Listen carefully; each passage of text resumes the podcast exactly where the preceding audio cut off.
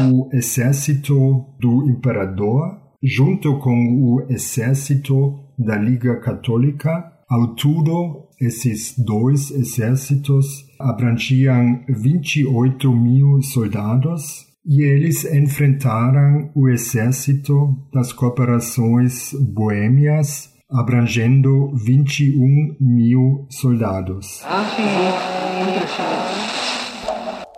Você está ouvindo o História FM.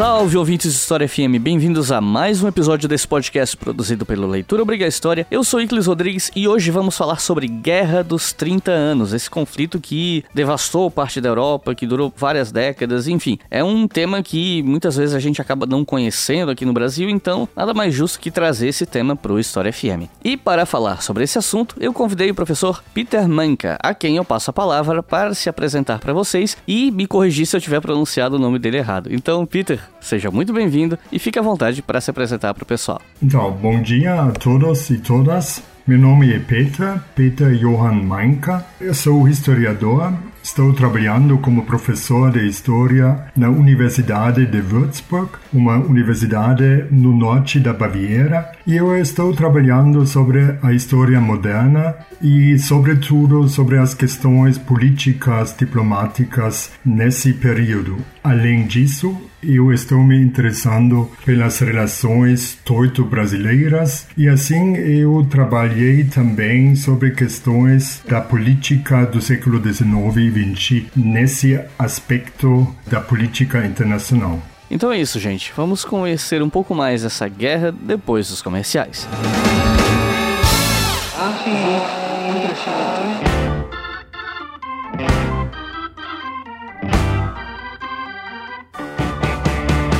Então, gente, se você que tá ouvindo isso aqui gosta do História FM, ou então se você é novo por aqui e depois de ouvir o episódio você acabe gostando do nosso podcast, eu queria te convidar para colaborar com a gente na nossa campanha do Apoia-se. Para fazer isso, é bem fácil, é só acessar apoia.se barra História e colaborar com qualquer valor a partir de R$ reais por mês via cartão ou boleto bancário. Esse valor paga as despesas do podcast e ainda financia outros podcasts que são produzidos aqui pelo Leitura Obriga História. E colaborando com R$ reais ou mais por mês, você ouve o História FM com antecedência. Então, se você for uma pessoa ansiosa que quer ouvir o mais rápido possível, por R$ reais por mês você pode. E os nossos novos apoiadores e apoiadoras no Apoia-se são Pedro Silveira, Poliana Guimarães, Lisângelo Berti, Lucas Colombo, Lili Lessa, Primo Nis, Mariana Moraes, Eduardo Haddad, Leandro Lima, Natália Chernow, ou não sei, Abel Gonçalves, João Damascena, Joel Vitor, Ângela Machado, Gelson Martins, Sandro Canatelli, Luiz Silva, Gabriel Cabral, Thales Valois, Rafael Eberhardt, Laércio Franco e Antônio Gervásio. Muito obrigado por permitir que o História FM exista e espalhe educação gratuitamente internet afora. Isso só existe graças a vocês. E para quem não puder colaborar mensalmente, é só colaborar com a gente via Pix na chave leituraobrigahistoria@gmail.com. Repetindo, leituraobrigahistoria@gmail.com. Agora chega de papo e vamos para o episódio.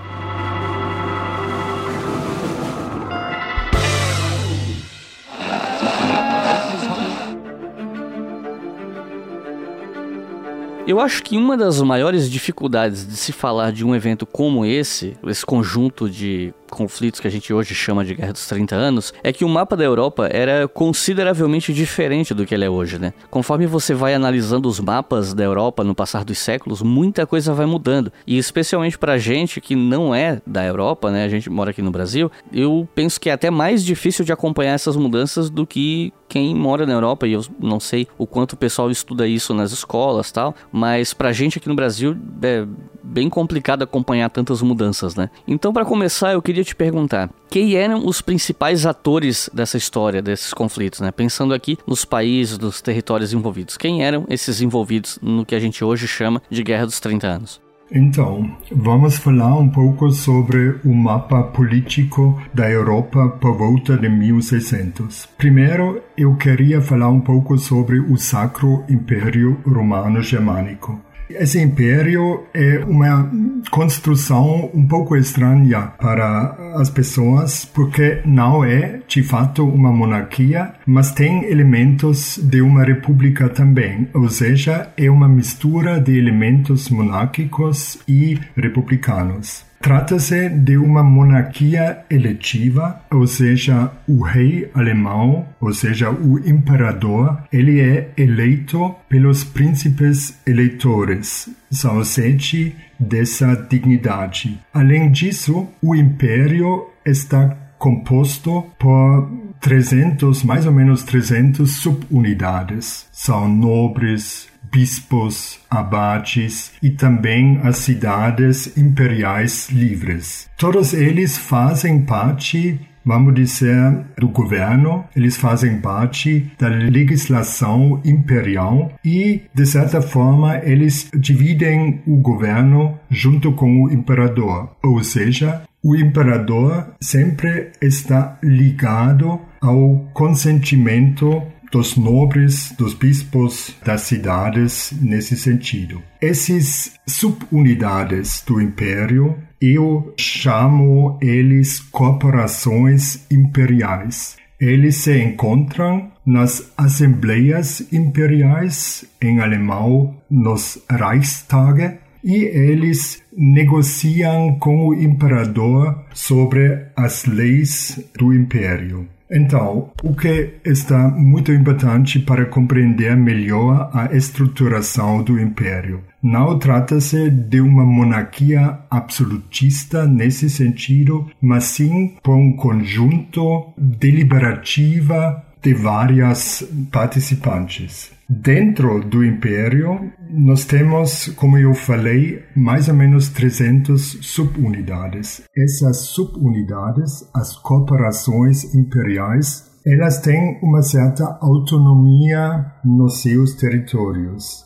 E agora eu acho dá para entender que a estruturação do império tem dois níveis. O nível do império, representado pelo imperador, mas também os poderes intermediários, como eu falei, os duques, os príncipes eleitores, as cidades, as cidades imperiais nesse sentido. E nós temos vários membros poderosos dentro do conjunto do império. Primeiro, o imperador. O imperador geralmente é um representante da dinastia dos Habsburgos. A partir do século XV sempre foi eleito um representante da dinastia dos Habsburgos. Além disso, nós temos, a partir da reforma protestante, corporações católicas e corporações protestantes. Ou seja,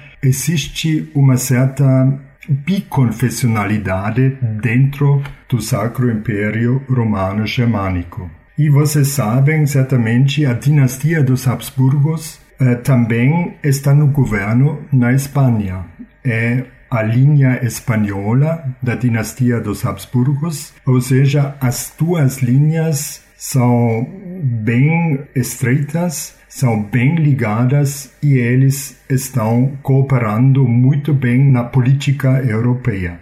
Nós temos, por outro lado, a França. A França passou por várias crises dinásticas na segunda metade do século XVI e também no início do século XVII mas agora, sob o governo de Luís XIII, está se consolidando cada vez mais. Responsável pela consolidação da França é sobretudo o cardeal Richelieu. Ele conseguiu dominar a política externa da França e ele conseguiu fazer realizar algumas reformas políticas e administrativas que fortalecem a França nesse sentido.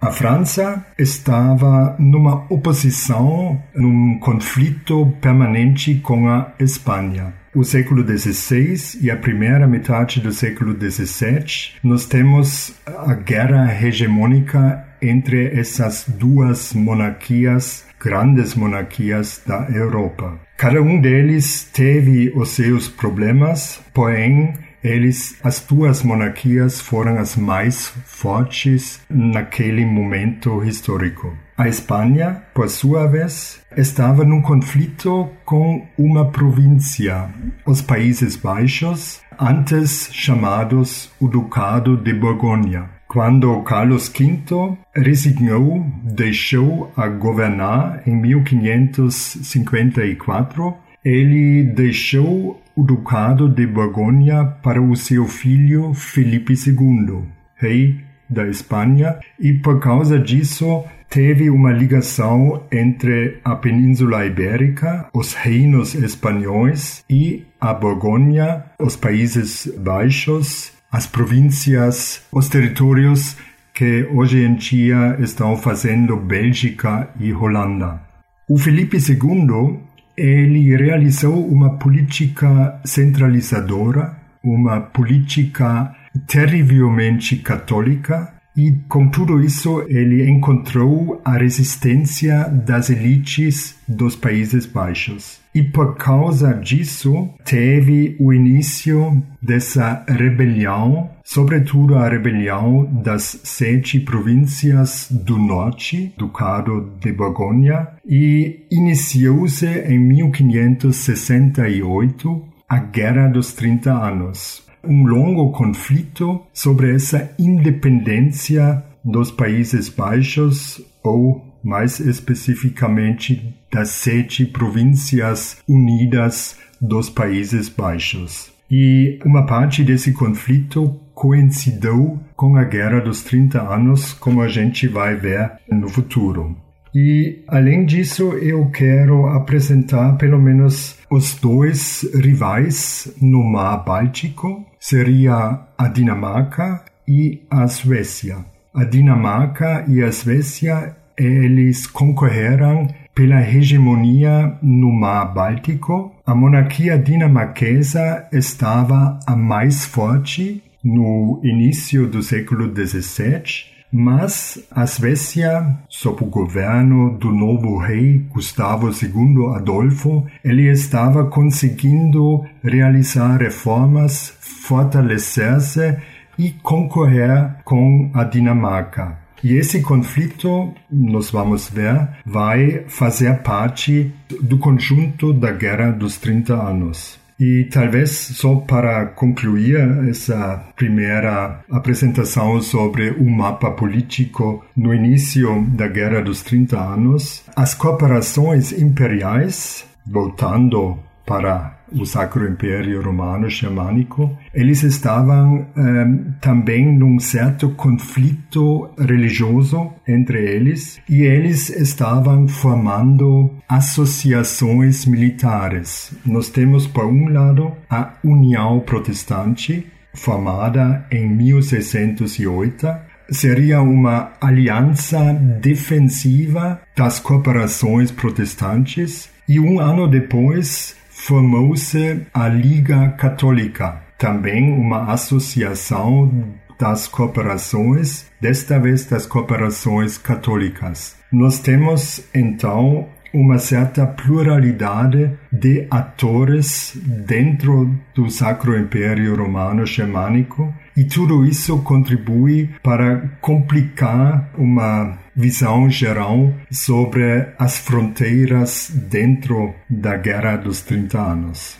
Eu acho é mais ou menos isso. Nós poderíamos incluir mais atores, mas eu acho esses são os atores mais importantes nessa guerra. A gente poderia começar a falar dessa história a partir de 1555, décadas antes do começo dos conflitos, mais precisamente com a paz de Augsburgo. Eu queria te perguntar o que foi essa paz exatamente e por que ela é importante para entender o começo desse conflito décadas depois. Então, a paz de Augsburgo de 1555, essa paz pôs fim às vamos dizer, ao conflito religioso que começou a partir da reforma protestante pelo reformador Martinho Lutero. Dentro do Império, o Martinho Lutero teve sucesso. Ele encontrou alguns territórios que aceitaram a sua nova doutrina e se afiliaram ao luteranismo nesse sentido. Instaurou um conflito entre o lado católico e o lado protestante. Finalmente, esse conflito resultou em, em lutas, podemos chamar a, a Guerra de Esmalcalde de 1547-48, e em 1555 foi encontrado uma solução do conflito religioso, ou seja,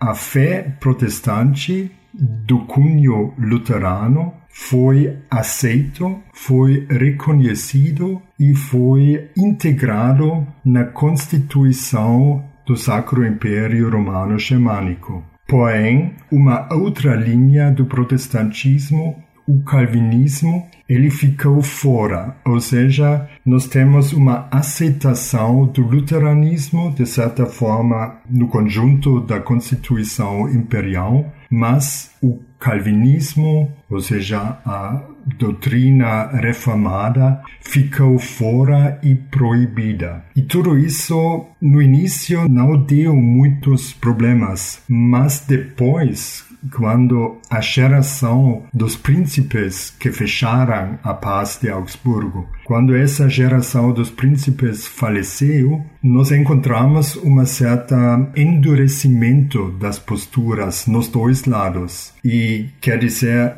todos eles tentaram fazer a sua interpretação rígida da paz de Augsburgo e com tudo isso, vamos dizer, a solução encontrada em 1555 não foi aceita mais e o conflito religioso aumentou e finalmente resultou nessa guerra dos 30 anos. Ou seja, a questão religiosa encontrou uma solução temporária em 1555, mas não uma solução final que poderia resolver toda essa questão. Após tantos anos de lutas e sacrifícios, promulgamos o Estatuto do Homem, da Liberdade e da Democracia, bradamos por imposição de sua honra. Temos ódio à ditadura, ódio e nojo.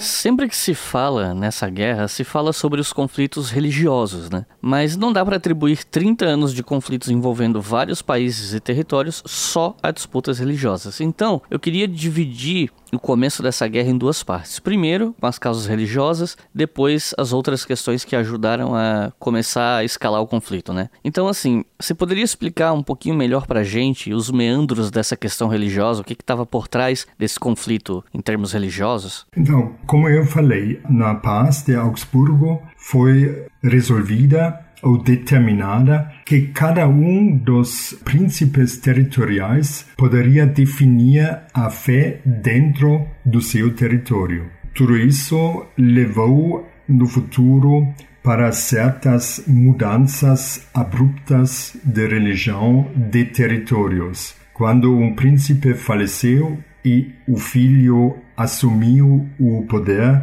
poderia acontecer uma mudança abrupta da religião. Outra determinação da paz de 1555 foi combinado uma certa biconfessionalidade nas cidades, ou seja, nas cidades imperiais eh, livres, se tiverem representantes das duas crenças, da fé católica e da fé protestante, as duas crenças foram aceitas. Parece uma solução, vamos dizer, bastante moderna, aceitação de minorias e tudo mais, mas na verdade tudo isso resultou num conflito religioso que a gente conhece na atualidade da Irlanda, eu diria no século XX da Irlanda. Uma minoria católica provocou a maioria protestante e vice-versa. Tudo isso agravou esse clima muito tensa da convivência das religiões naquele momento. Por outro lado, nós temos também a apatia do direito do ius reformandi, ou seja, do direito do soberano determinar a fé oficial dentro do seu território. Nós temos, por outro lado, também a assim chamada jus imigrandi, ou seja, os súditos que não aceitaram a fé oficial, eles tinham o direito de emigrar, mas o que significa uma imigração no século XVI? Você tinha que deixar o seu vilarejo, você tinha que deixar a sua vizinhança, você precisava ir a um outro lugar desconhecido? E numa época quando a gente precisava colaborar, trabalhar juntos, apoiar um o outro, isso poderia significar o ruim dessa pessoa e até a morte. Ou seja, esse direito de imigração foi só um direito no papel, mas não ajudou muito na realidade. Outro ponto que eu preciso mencionar aqui é todos os bens dos conventos, das abadias, que foram secularizados, ou seja, os conventos católicos que foram secularizados pelos príncipes protestantes, ou seja, eles foram transformados em bens dos príncipes. Teve uma determinação no contrato de 1555 que colocou uh, no ano que as secularizações que aconteceram até o ano que 1552 foram aceitas.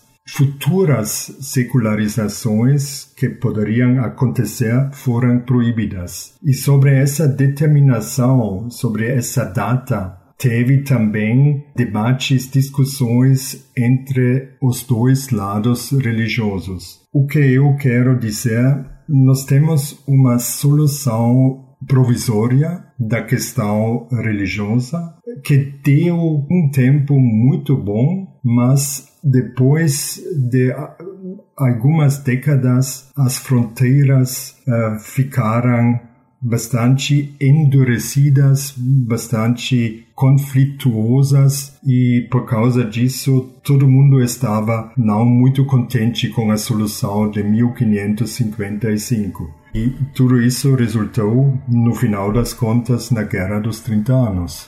E que outros interesses, se a gente pensar aqui em interesses territoriais, expansionismos, eventualmente imperiais, não sei nem se se aplica nesse contexto, motivos econômicos, que outros motivos para além dessa questão religiosa você acha que é importante pontuar? Tipo assim, ah, tal país tinha um interesse no, no pedaço do território do território Y porque tinha, era rico em tal recurso, etc. Tem isso envolvido? Como é que funcionavam essas outras questões para além da religião? Quando a gente está pensando nas relações internacionais, nós temos o grande conflito entre a dinastia dos Habsburgos, como eu falei, a linha austríaca e a linha espanhola, e a França. Quando a gente dá uma olhada no mapa, a gente poderia verificar a França teve medo entrar numa guerra com duas fronteiras. Uma fronteira no leste contra os Habsburgos da Áustria, contra o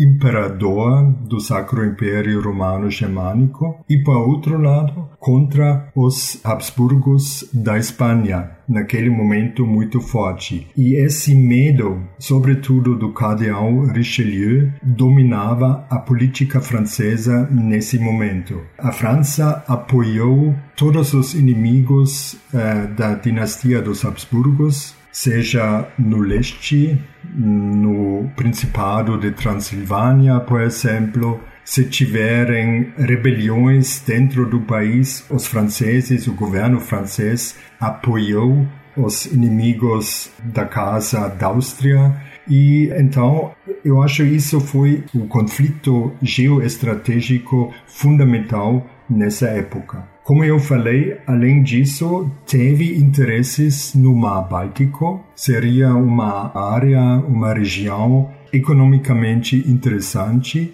por causa do comércio e tudo mais. E nessa área, no Mar Báltico, como eu já destaquei, teve uma rivalidade entre a Suécia e a Dinamarca, mas também a Polônia fez parte desse jogo de poder. E tudo isso se misturava com as outras questões da religião, vamos dizer, da política dinástica, e eh, por causa disso nós temos um complexo de razões que entraram no conflito da Guerra dos 30 anos.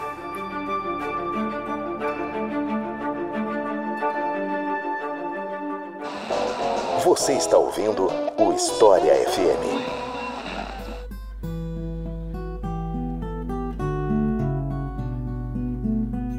Eu vi que essa guerra é dividida principalmente em duas fases. Uma é que vai entre 1618 a 1635 e uma outra que vai de 1635 a 1648. Então, eu queria focar primeiro nessa primeira fase, né? Como é que a guerra começa e como é que ela se desenrola nos primeiros anos? Quais são os principais embates? Como é que ela funcionou? Como é que foi o impacto para os civis? Enfim.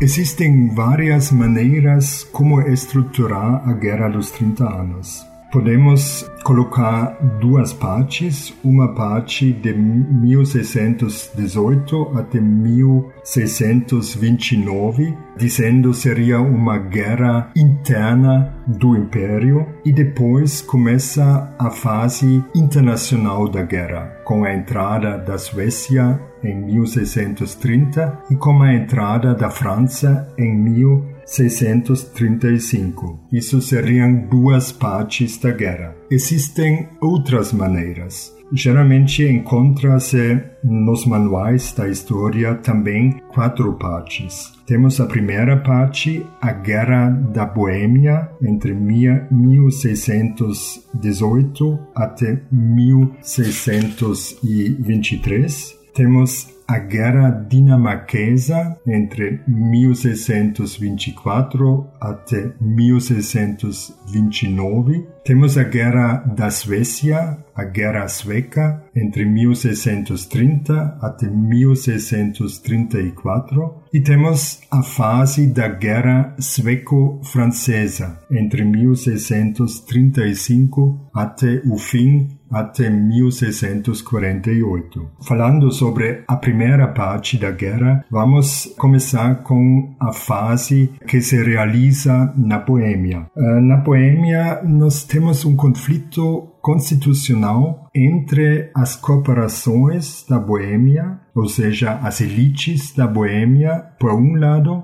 e o monarca da Boêmia, ou seja, o representante da dinastia dos Habsburgos.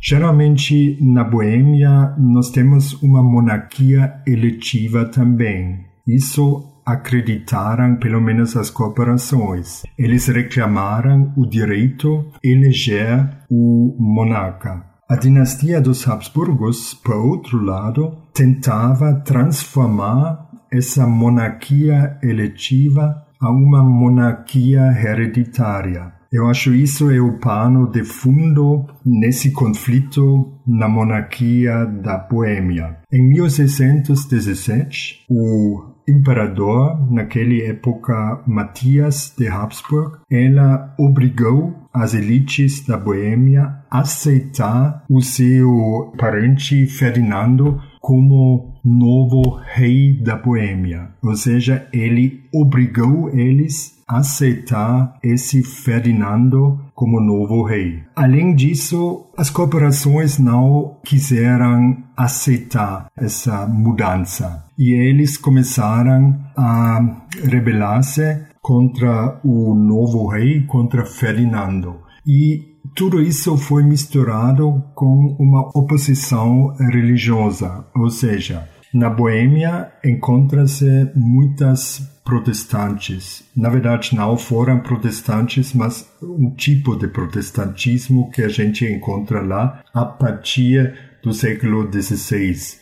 E, por outro lado, o novo rei realizou uma política terrivelmente católica, ou seja, tudo isso criou um clima muito tenso, um clima de combate nos dois lados. E nesse pano de fundo nós temos essa rebelião das corporações. As elites da Boêmia, eles se aliaram com elites, com as corporações dos territórios vizinhos, ou seja, com as corporações da Morávia, da Áustria, e eles enfrentaram o novo rei Ferdinando. Nessa situação, eles procuravam um outro, vamos dizer, representante que poderia ser eleito como rei da Boêmia. E eles encontraram o príncipe do Palatinado, chamado Frederico V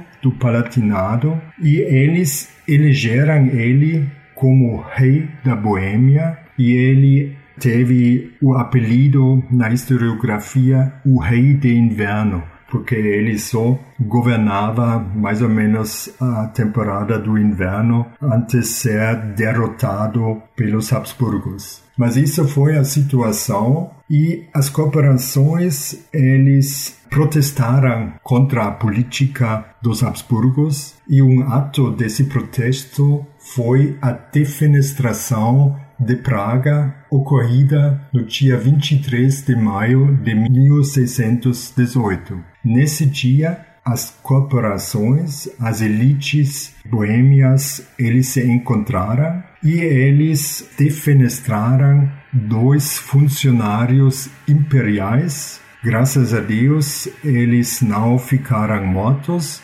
mas isso foi um ato de subordinação e com isso começou mais ou menos essa, começaram essas lutas entre as corporações e a dinastia dos Habsburgos. E esse conflito constitucional, de certa forma, é um modelo que está atrás da Guerra dos 30 anos também. Nós temos a questão quem governa uma monarquia. Uh, no século XV e XVI, nós temos uma participação das elites no governo, ou seja, o monarca e as elites, as corporações, eles dividiram de certa forma o governo. Ou seja, o rei teve que uh, ouvir as vozes das corporações e eles tinham que cooperar juntos. Mas essa constelação de dois núcleos, uh, nós temos a tentativa do monarca se fortalecer a sua posição, fortalecer o seu poder em detrimento das corporações. Ou seja, nós temos um conflito interno pelo poder dentro da Boêmia, mas também em muitos outros países da, daquela época, e isso é bem característico, eu diria, para esse tempo. No século XVII, XVIII, nós temos a ideia da monarquia absolutista. E mais ou menos isso o que os Habsburgos tentaram realizar na Boêmia. E finalmente eles conseguiram. Eles conseguiram com a sua vitória sobre as corporações rebeldes, instalar na Boêmia, por um lado, uma monarquia hereditária, por outro lado, um governo muito forte, absolutista dos Habsburgos, e eles tentaram, além disso, também recatolizar, converter os protestantes para o catolicismo. Então, nós podemos concluir que os Habsburgos tentaram na Boêmia uma política que eles usaram mais tarde também outros territórios da monarquia habsburgica para fortalecer o poder monárquico, o seu poder monárquico. Então, essa primeira fase termina com uma vitória dos Habsburgos e uma derrota fundamental das corporações rebeldes. Em seguida, a Dinamarca entra na guerra. A Dinamarca tem outros interesses, está interessado em participar numa aliança anti-habsburgica e por causa disso os campos de batalha estão se deslocando mais para o norte da Alemanha E nessa primeira fase, até 1629, as tropas imperiais são muito poderosas, eles conseguem derrotar todos os inimigos, todos os rivais e finalmente as tropas imperiais, eles conseguem derrotar também o rei da Dinamarca, Cristiano IV. Na paz de Lübeck, em 1629, o rei aceita as condições de paz, mas é uma paz muito mansa nesse sentido. O rei não vai perder nenhum território e seria mais uma paz de compromisso nos dois lados. Mas esse ano, em 1629, nesse ano, encontramos o imperador no apogeu do seu poder. Ele consegue derrotar o inimigo, o rei de Dinamarca, e ele consegue otorgar uma solução, otorgar um decreto religioso e constitucional para o império. Estou falando do Restitutionsedict, do Edito de Restituição. Nesse edito, ele faz uma interpretação católica da paz de Augsburgo. Ele decreta um fortalecimento da monarquia em relação aos, às cooperações imperiais e, por causa disso, ele consegue mais ou menos parecer como o vencedor dessa primeira fase da Guerra dos 30 Anos. Porém, ele está exagerando e, por causa disso, encontramos também já resistência das corporações imperiais. Eles têm medo perder o seu poder, eles têm medo ser subordinados sob o poder imperial e por causa disso hum, é uma fase transitória, eu diria. E como a gente vai perceber, um ano depois, em 1630, ah, vamos dizer, o panorama muda bastante. O imperador, que pareceu o vencedor, que conseguiu realizar as ideias católicas plenamente no Sacro Império Romano Germânico. Agora ele vai enfrentar um inimigo bastante forte o inimigo que vem da Suécia e ele vai se chamar o Leão do Norte, que entra na guerra e vai ter muito sucesso contra as tropas imperiais nos primeiros anos da década de 30 do século XVII. Mas isso já faz parte da segunda fase, eu diria, da fase internacional da guerra dos 30 anos. E como é que seria essa segunda fase? O que é que ela traz de mais diferenças em relação à primeira e tal? Primeiro, como eu falei, o Gustavo II Adolfo, o rei da Suécia, ele está desenvolvendo uma propaganda extraordinária.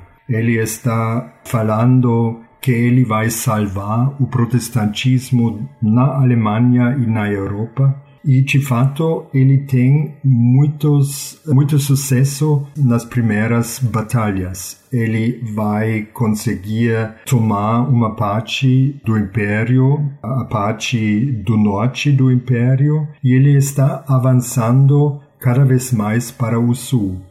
Uh, ele vai conseguir uh, derrotar as tropas imperiais na famosa Batalha de Breitenfeld e com essa vitória, ele tem todo o sul do império para si. Ele, ele consegue ir até Munique e ele está instalando, vamos dizer, uma hegemonia sueca no império, pelo menos na parte central do império, e ele está bem sucedido nesse sentido. Finalmente, ele vai ser morto na famosa, numa outra batalha famosa, na Batalha de Lützen, em 1632, mas a sua política vai ser continuada pelo chanceler Axel Oxenstierna. E ele continua no sentido de Gustavo Adolfo, enfrentando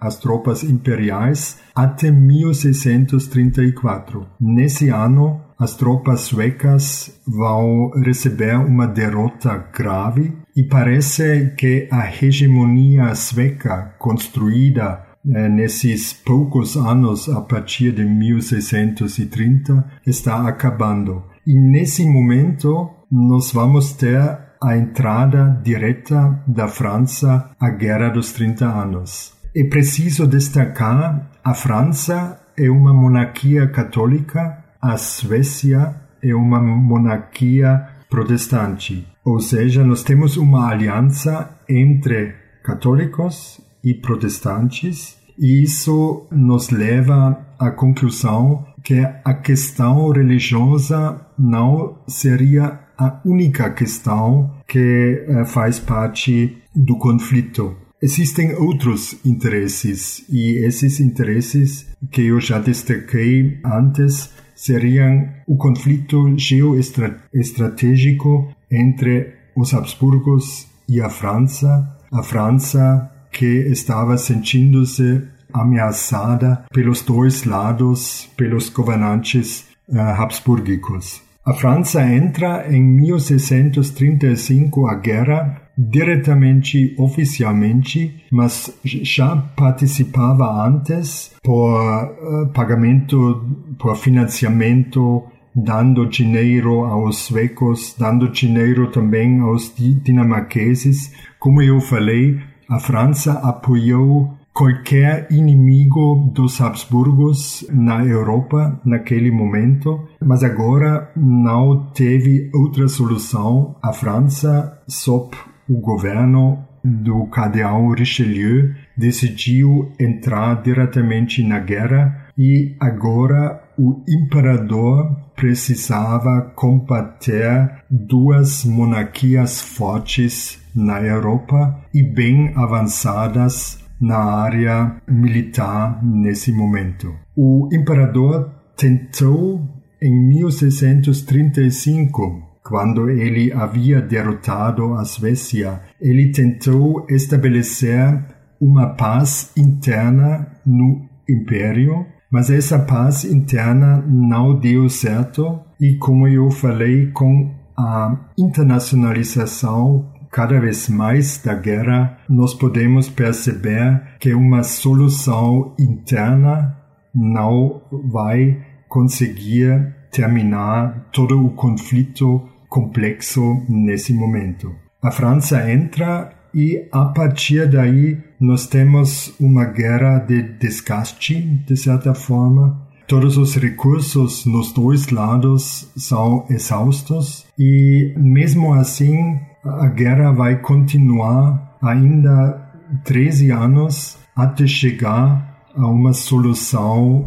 adequada para os dois lados na Paz de Westfália em 1648, mas isso nós vamos falar um pouco mais tarde. No one wants to sell. No one wants to buy. Suddenly, even the most gilt-edged securities are practically valueless. E quais teriam sido as batalhas mais importantes ou as mais lembradas dessa guerra, né? Aquelas que mais marcaram o conflito, que você acha que são dignas de nota? Olha, eu encontrei uma lista das batalhas mais das batalhas mais conhecidas, mais famosas dessa guerra.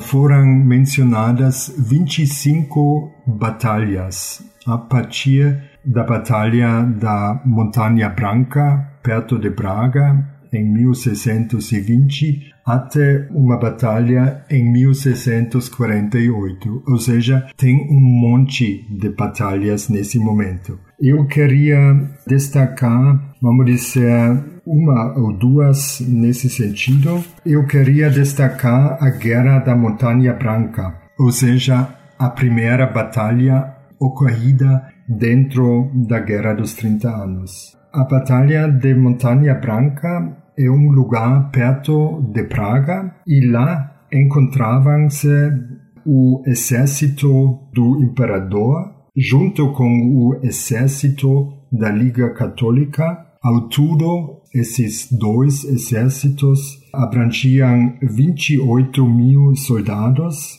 e eles enfrentaram o exército das cooperações boêmias, abrangendo 21 mil soldados.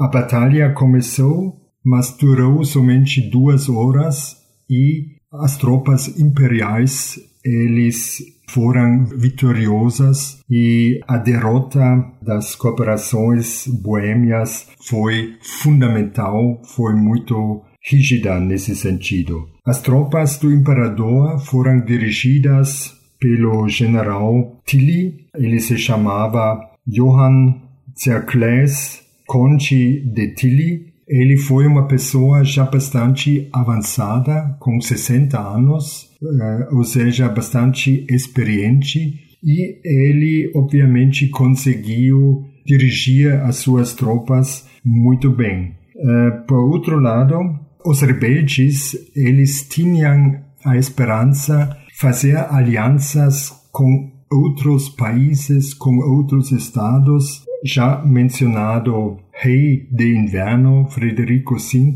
ele foi genro do rei inglês. Ele tinha a esperança que tropas ingleses poderiam entrar na guerra mas todas essas tentativas de estabelecer alianças militares com outros poderes da Europa não deram certo. Assim, no final das contas, o exército das cooperações ficou sozinho e como eu falei, foi derrotado pelos soldados dirigidos pelo general Tilly. As consequências dessa derrota foram enormes. Como eu já mencionei um pouco antes, o rei Frederico Ferdinando, o Habsburgo, ele aproveitou essa vitória para transformar todo, toda a Boêmia no seu sentido. Ele deixou executar, eu acho, 27 dirigentes da rebelião. Ele deixou executar eles. Ele transformou as posses dentro da Boêmia, ou seja, ele expropriou as posses dos rebeldes e deu essas possessões, essas posses, essas terras aos nobres leais a ele. Parece uma coisa pequena, mas na verdade isso foi uma transformação fundamental dentro do conjunto da Boêmia e mudou todo o Estado. E, além disso, agora ele mudou a constituição da Boêmia como consequência da sua vitória, ele transformou essa Constituição no seu sentido e fez da Boêmia uma monarquia hereditária católica eh, dominada pelo rei, ou seja, pelo rei eh, Habsburgo. E talvez eu queria destacar uma outra batalha, seria a Batalha de Breitenfeld, ocorrida em 1631. Nessa batalha enfrentaram-se os soldados do imperador, por um lado, e os soldados da Suécia e da Saxônia. Essa batalha aconteceu no dia 17 de setembro de 1631 e o Tilly teve, uh, teve mais ou menos 37 mil soldados no exército imperial.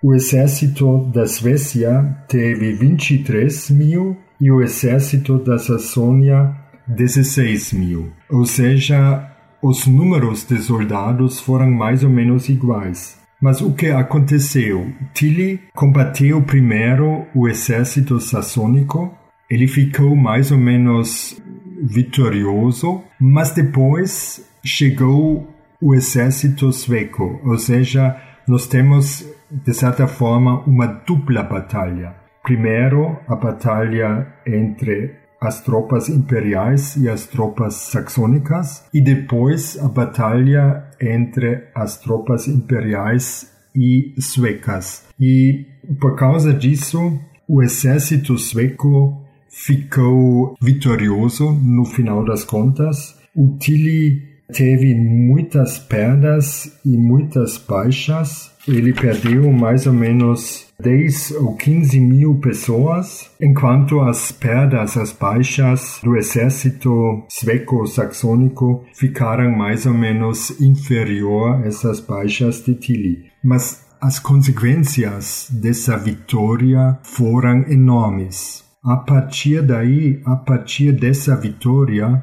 os suecos poderiam, sem qualquer limitações, ao dentro do império. E como eu já mencionei antes, eles aproveitaram essa possibilidade, essa vitória, para avançar. Eles avançaram pelos bispados de Würzburg, de Bamberg e outros, e eles avançaram até Munique, ou seja, até o território da Baviera, e preciso saber que o Duque Maximiliano I da Baviera, ele foi um dos príncipes católicos que apoiaram muito o imperador lutaram muito pelo catolicismo no Sacro Império Romano Germânico, ou seja, podemos ver que a vitória do exército sueco, no final das contas, ameaçou agora, eu diria, o núcleo católico do Império Romano Germânico. Por causa disso, eu acho a Batalha de Breitenfeld tem uma grande importância dentro do conjunto das lutas da Guerra dos 30 anos. Eu poderia mencionar mais, uh, talvez a Batalha de Lützen foi uma batalha que terminou com um empate entre os exércitos suecos e imperiais, mas Nessa batalha, em novembro de 1632, o rei sueco foi morto.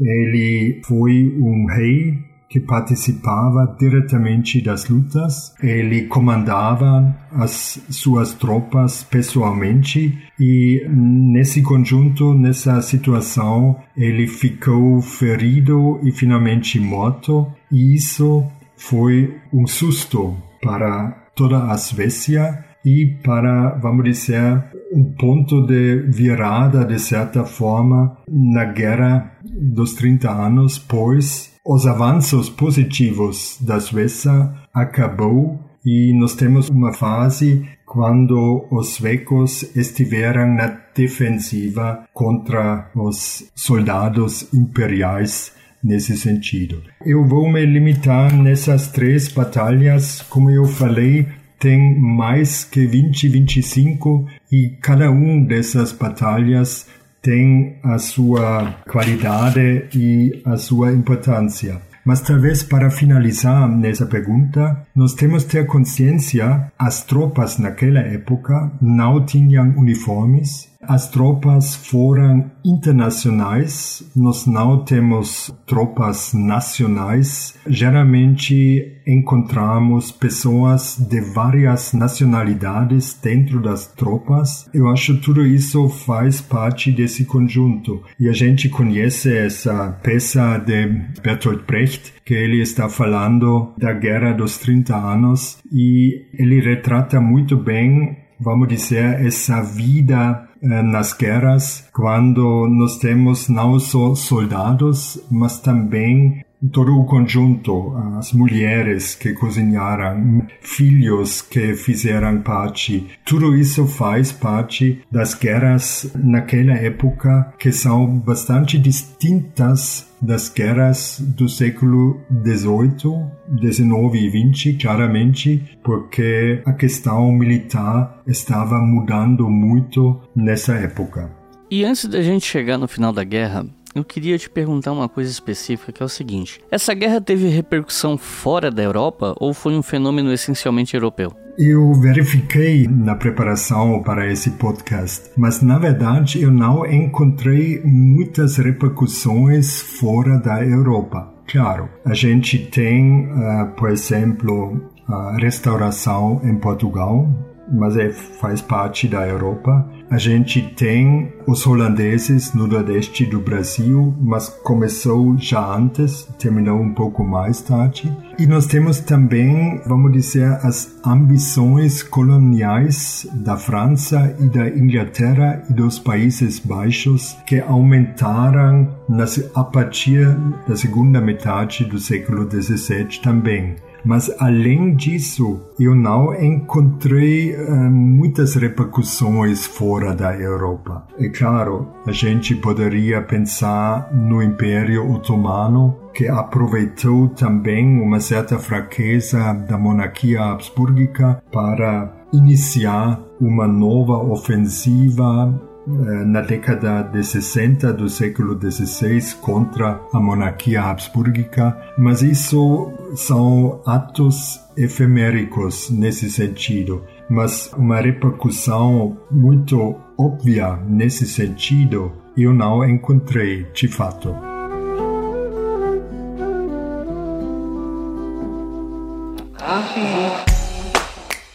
Se você quiser colaborar com o História FM, você pode fazer isso via Pix usando a chave leituraobrigahistoria@gmail.com. E assim você colabora para manter esse projeto educacional gratuito no ar.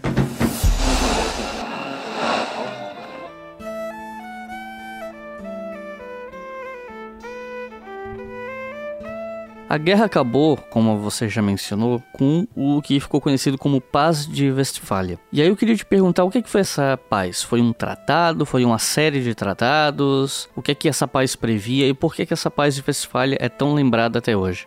Então, eu vou falar primeiro sobre quais foram os tratados assinados em 1648. Nós temos primeiro um tratado entre a Espanha e a República dos Países Baixos. Esse tratado, na verdade, não faz parte, stricto senso, da Paz de Westfália, mas foi negociada também em Münster e foi assinada no dia 30 de janeiro de 1648. Deu a independência, de certa forma, aos Países Baixos. Eles conseguiram livrar-se da dominação espanhola, mas como eu falei, é um tratado assinado na Westfália, sim, mas fica fora das negociações da Paz de Westfália. E a própria Paz de Westfália, nós temos dois tratados. Um tratado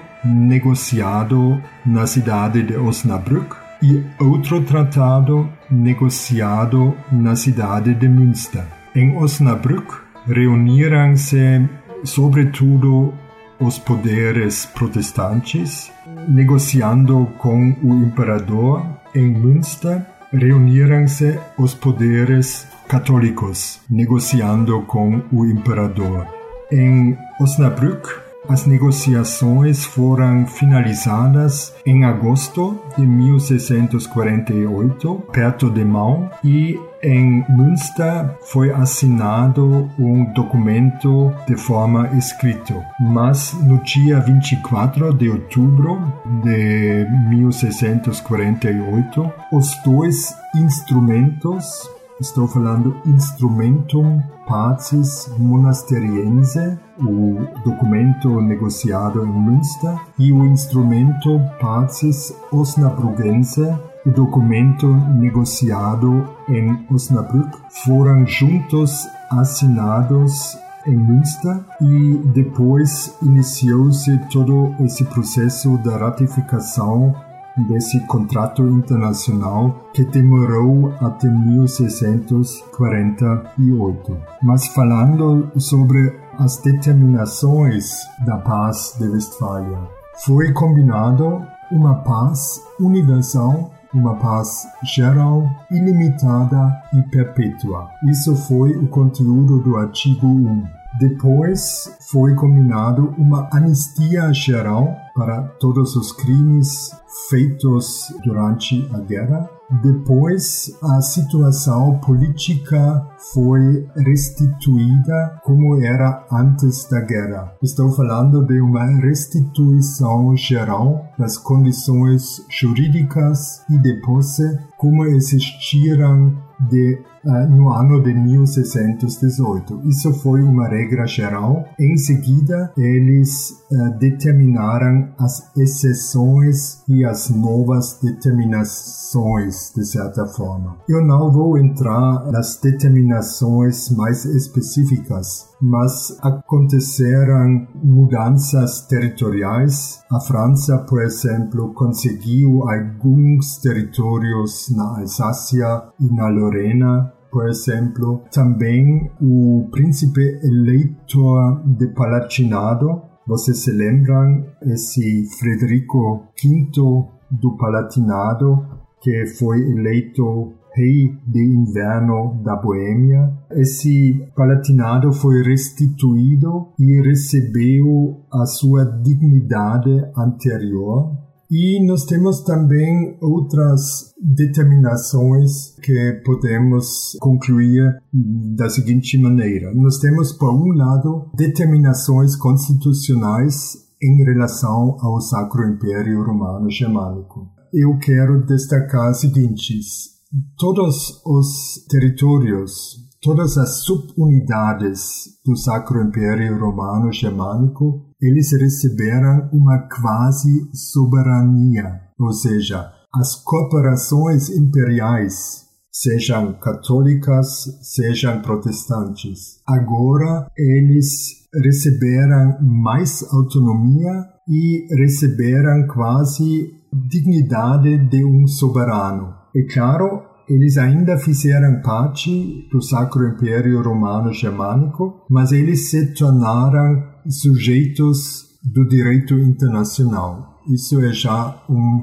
resultado importante. Como sujeitos internacionais, eles receberam o direito de fechar alianças militares, também com poderes fora do império eles uh, receberam também o direito de armação, eles poderiam estabelecer exércitos, juntar soldados, tudo isso eles receberam como novos direitos, de certa forma. E além disso, teve algumas mudanças nas deliberações na Assembleia Imperial, ou seja, os votos foram reajustes, teve uma mudança no reconhecimento da participação dos príncipes nesse órgão constitucional. E o que fica mais eh, interessante nesse sentido a constituição do Sacro Império Romano Germânico, essa tensão entre o elemento monárquico, representado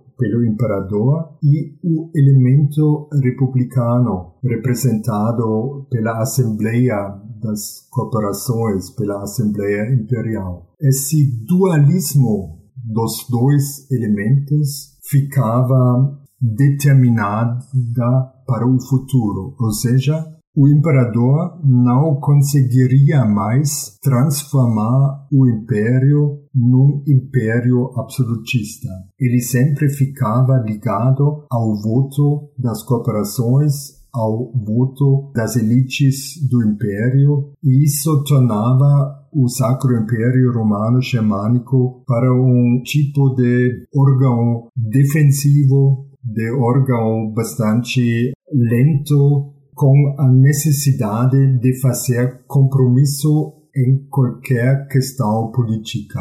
Eu acho isso caracteriza o Sacro Império Romano Germânico a partir daí nos séculos 17 e 18. Então, vamos lá.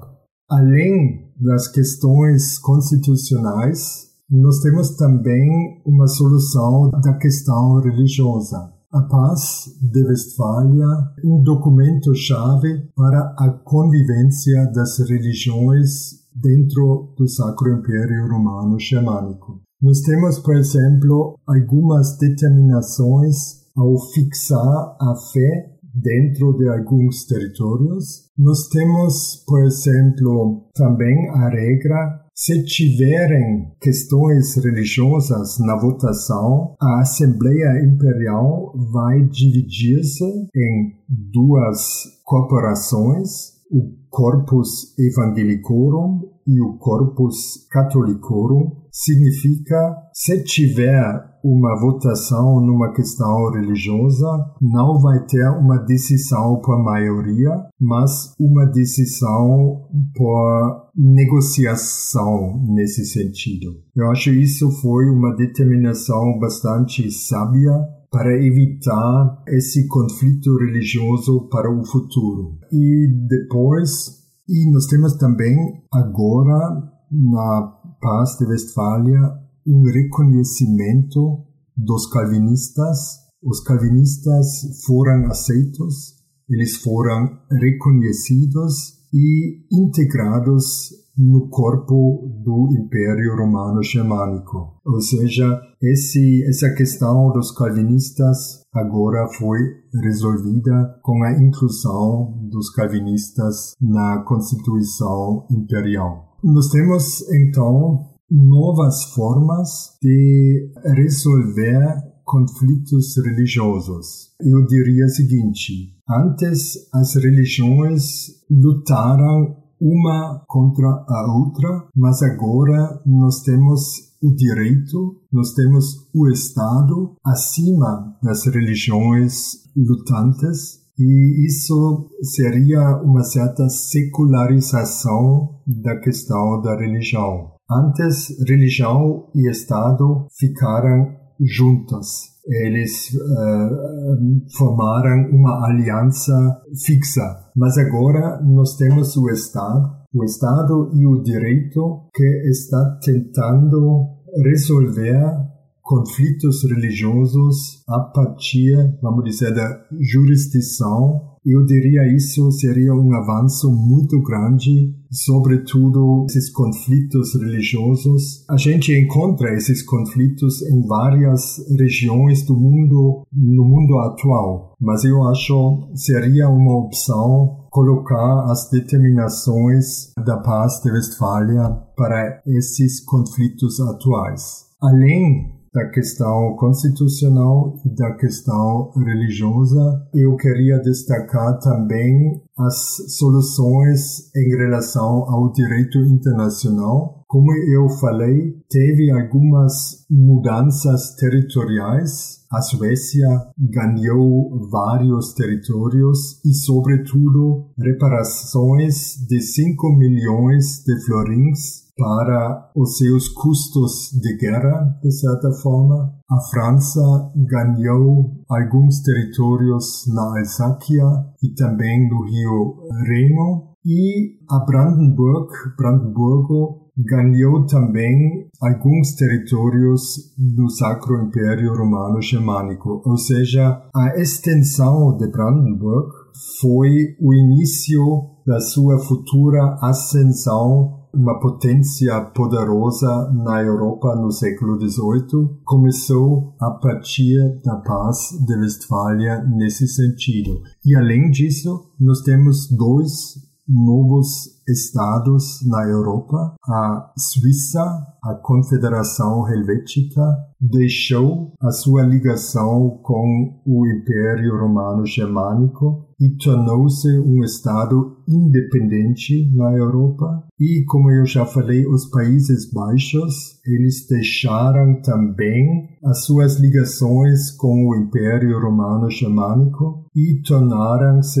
um novo estado no sistema europeu dos estados do futuro. Então, nós temos transformações em várias áreas e por causa disso, as determinações da paz de Westfália foram consideradas um paz fundamental para a convivência dos estados na Europa. Em todos os tratados eh, do futuro, sempre quando foi feito um tratado depois uma guerra, todos esses tratados recorreram ao paz de Westfália como base fundamental do direito na Europa. E isso ficou, vamos dizer, até o fim do Sacro Império Romano Germânico. E além disso, eu esqueci duas determinações, ou uma determinação interessante. a Suécia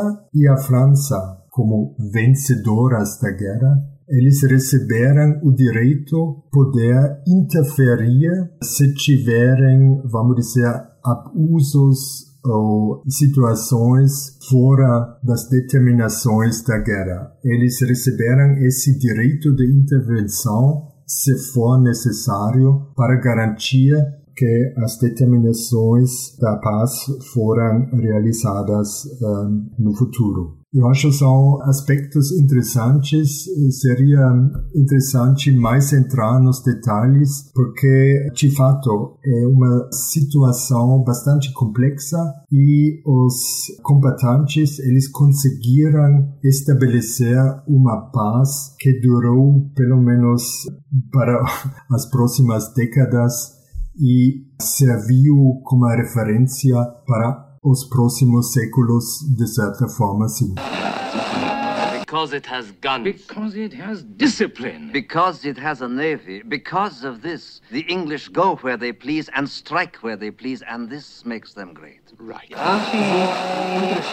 E quais foram as consequências dessa guerra? Até o momento a gente estava falando aqui sobre os desdobramentos da paz de Westfália, né? Mas aí eu estava pensando aqui mais na questão de perdas materiais, perdas de vidas. Eu cheguei a ler que em algumas regiões da Alemanha a queda populacional chegou a 50%, né? Então eu queria te perguntar o que, é que se sabe sobre as perdas materiais, de vidas, os impactos sociais na vida da população, os efeitos mais duradouros da guerra em si. Então, de fato, as perdas, as baixas foram enormes. Nós temos uma redução da população do Sacro Império Romano por 5 milhões de pessoas. No início da guerra, por volta de 1600, teve mais ou menos 18 milhões eh, de população no Sacro Império Romano. No final da guerra, encontramos mais ou menos 13 milhões dessa população, ou seja, uma redução de 5 milhões de pessoas. As regiões no Sacro Império Romano o Sacro Império Romano foi mais atingido pelas perdas e baixas. As regiões variam muito. Nós temos regiões onde a população foi reduzida pela metade até 70% da população ficou morta. Nós temos regiões onde essa situação foi diferente. Nós temos poucas perdas, até 10%, por exemplo. As regiões mais atingidas foram Brandenburgo, Württemberg, Turingia, por exemplo, para mencionar algumas. Mas como eu falei, nós não podemos dizer foram uma perda extraordinária em qualquer região do império. Nós precisamos diferenciar muito essas perdas e baixas. E nós podemos também dizer as baixas foram maiores na área rural do que nas cidades. Nas cidades bem fortalecidas, munidas, eles deram uma certa proteção aos habitantes, mas mesmo assim, lá a gente encontra até 50% de, de baixas, de perdas de pessoas mortas. No campo, pode chegar esse número até dois terços da população que ficou uh, morta e essa situação piorou, sobretudo nas estradas, nos cruzamentos, eh, nos caminhos onde encontravam-se os soldados, os exércitos. Nessas regiões estratégicas, as perdas foram maiores do que nos outros lugares. Outra questão, a maioria das pessoas mortas foi morta devido à epidemia, devido à falta de alimentos, devido à fome, devido a doenças, ou seja, a maioria não ficou morta por causa, vamos dizer, de lutas, mas sim por causas secundárias, colaterais nesse sentido, como a gente uh, sabe, acontece também uh, nas outras guerras da modernidade nesse sentido. Então, nós temos essas perdas e baixas, Nós temos também uma desumanização da população, eu diria, uma brutalização das pessoas. É claro, quando a gente percebe a violência, a crueldade, a, a, multiplicidade da morte nesse sentido. Tudo isso vai transformar o homem uh, e os seus caracteres de certa forma. Então, isso uh, eu diria faz parte dessa grande guerra dos 30 anos. E, além disso, por outro lado, nós temos também constatar teve novas possibilidades, teve novas opções para as pessoas sobreviventes. Por exemplo, agora as pessoas sobreviventes poderiam casar-se mais jovem, eles tinham mais crianças e por causa disso a população estava se reproduzindo de certa forma acelerada nesse sentido. Uh, antes foi difícil para um jovem encontrar, vamos dizer, um emprego. Agora foi mais fácil para as pessoas sobreviventes. Então, tem, eh, por um lado, esses aspectos negativos, por outro lado, novas opções, novas possibilidades para a população que sobreviveu a essa guerra. É mais ou menos isso que poderia dizer foi a respeito das e talvez quando eu falei da, da desumanização da população, um efeito direto, eu diria, são também, nós podemos perceber na literatura naquela época. Nós temos a literatura do barroco e por eu acho essa literatura do barroco, os poemas de Andreas Gryphius, Angelo Silesius, Paul Gerhardt, são autores que perceberam, perceberam a guerra, perceberam a violência e eles agora transformaram a dor e as suas percepções nesses guerra, nesses poemas do barroco que todo mundo está conhecendo ainda hoje em dia. E nós temos também o relato de Grimmelshausen que está relatando das crueldades da Guerra dos 30 Anos, ou seja, a transformação da violência percebida, vivenciada na literatura daquela época é também um resultado direto da Guerra dos 30 Anos.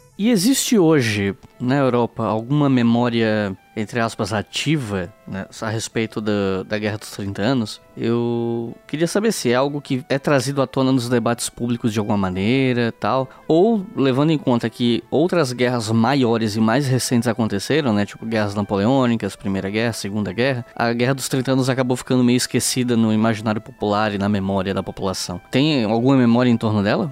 Eu acho assim, quando a gente faz uma pesquisa historiográfica, vamos dizer, local, em todos os vilarejos, pelo menos aqui na Alemanha, nós vamos encontrar essas crueldades da Guerra dos 30 Anos nas crônicas que existem ainda hoje. Mas eu acho a memória mais viva e mais atual da Guerra dos 30 Anos é a memória da paz da paz de Westfália e da nova ordem construída a partir das determinações da paz de Westfália. Quando a gente fez as comemorações de 350 anos da paz de Westfália em 1998, a gente poderia perceber que existe uma linha da paz até a União Europeia. A União Europeia, de certa forma, está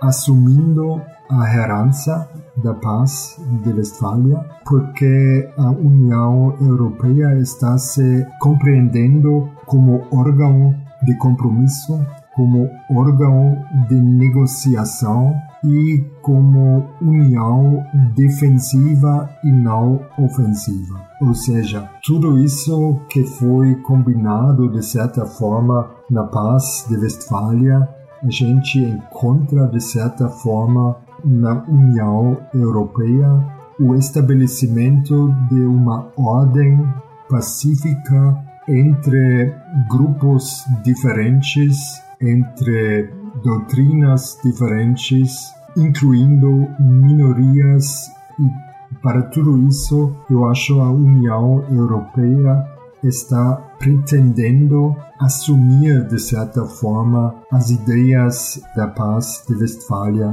de certa forma. Por outro lado, falando da guerra, da violência, das lutas, a percepção dessa guerra ficava traumática para a população e ficou traumática até o início do século XX. Quer dizer, a memória ficava viva, mas a partir das, da Primeira e da Segunda Guerra Mundial, eu, eu diria essa memória estava acabando por causa dos novos traumas que aconteceram uh, na primeira metade do século XX. E, além disso, existe esse conceito de uma Segunda Guerra dos 30 anos, uh, juntando a Primeira e a Segunda Guerra Mundial como, vamos dizer, como segundo uma nova guerra dos 30 anos, desta vez ocorrida no século 20, como eu falei, juntando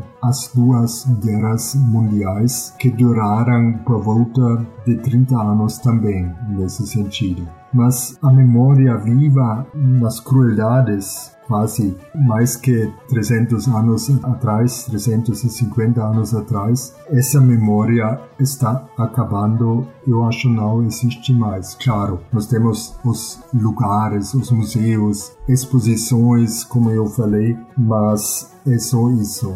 Não é viva as, as duas guerras do século XX acabaram com essa memória.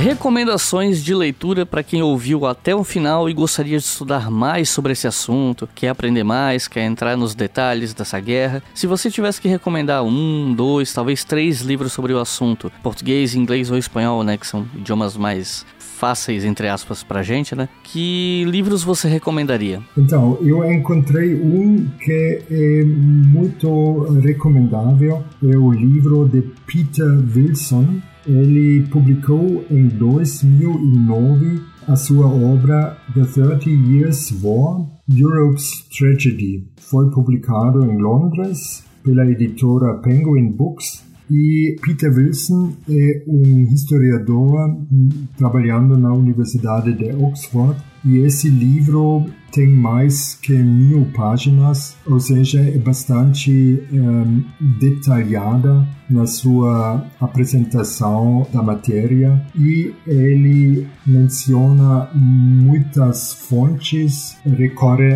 à literatura de apoio vasta nesse sentido. Eu acho é uma recomendação muito boa e deve servir também para o público brasileiro. Além disso, infelizmente, eu queria hum, colocar um, um título. Na verdade, trata-se de um catálogo que foi publicado em 1998. Naquela época teve uma exposição na Europa inteira, eh, financiada e patronizada pela União Europeia naquela época. Foram publicados três livros um livro, um catálogo de imagens e dos objetos na exposição e dois volumes com artigos, capítulos de livros e cara mais. Esses textos foram publicados em alemão, mas existem traduções para o francês e para o inglês. Eu só tenho o título em alemão, trata-se eh, do seguinte: 1648, Guerra e Paz, Krieg und Frieden na Europa. Os editores foram Klaus Bussmann e Heinz Schilling, e o melhor dessa publicação a gente poderia encontrar essa publicação online na internet quando a gente vai pesquisar as palavras-chave Guerra dos 30 Anos, 1648, vocês vão encontrar a página uh, na internet e a gente poderia ler os artigos lá online. É mais ou menos isso. Eu teria mais um título em alemão, mas eu acho que eu vou deixar. Os dois títulos são suficientes mas como eu falei, a obra de Peter Wilson é a obra mais atual e mais abrangente sobre a temática da guerra. E além disso, para fazer alguma propaganda para mim, eu publiquei também artigos sobre esse assunto. A gente vai encontrar nos periódicos brasileiros nesse sentido. Então é isso, gente. Peter, você tem alguma consideração final? Quer dar algum último recado para o pessoal? Olha, parece que a Guerra dos 30 Anos é muito distante, mas existem hum, pesquisas atuais sobre a guerra que eles fazem paralelas com a atualidade. Existe um historiador alemão, Herfried Müncher, e ele fala a Guerra dos 30 Anos parece ser repetida, de certa forma, no Oriente Médio. Os conflitos que a gente encontra lá têm uma certa semelhança com a Guerra dos 30 Anos. Eu acho a sua tese bastante interessante e, na verdade, também a guerra atual, quando a gente dá uma a guerra entre a Rússia e a Ucrânia, eu acho a gente poderia identificar também paralelas e semelhanças, ou seja, a história da Guerra dos 30 Anos não acabou, mas sempre fica viva como referência, como modelo para avaliar outros conflitos mais tarde ou atuais. E eu acho sempre bom quando um historiador, uma historiadora sabe trabalhar com essas referências do passado, talvez para pesquisar melhor questões atuais ou guerras atuais. Eu acho isso é importante sempre ter esse olhar do assado para entender, compreender melhor o presente. Então é isso, gente. Muito obrigado por terem ouvido até o final. Não se esqueçam que os nomes dos textos recomendados aqui no final vocês encontram no nosso site historiafm.com no post desse episódio sobre a Guerra dos 30 Anos. E não esqueçam que esse podcast é financiado pela nossa campanha no Apoia-se. Com dois reais por mês via boleto ou cartão, vocês financiam todos os podcasts da casa. E com cinco reais por mês vocês podem ouvir o História FM, o Estação Brasil e o Colunas de Hércules com antecedência. Então é isso. Muito obrigado e até a próxima.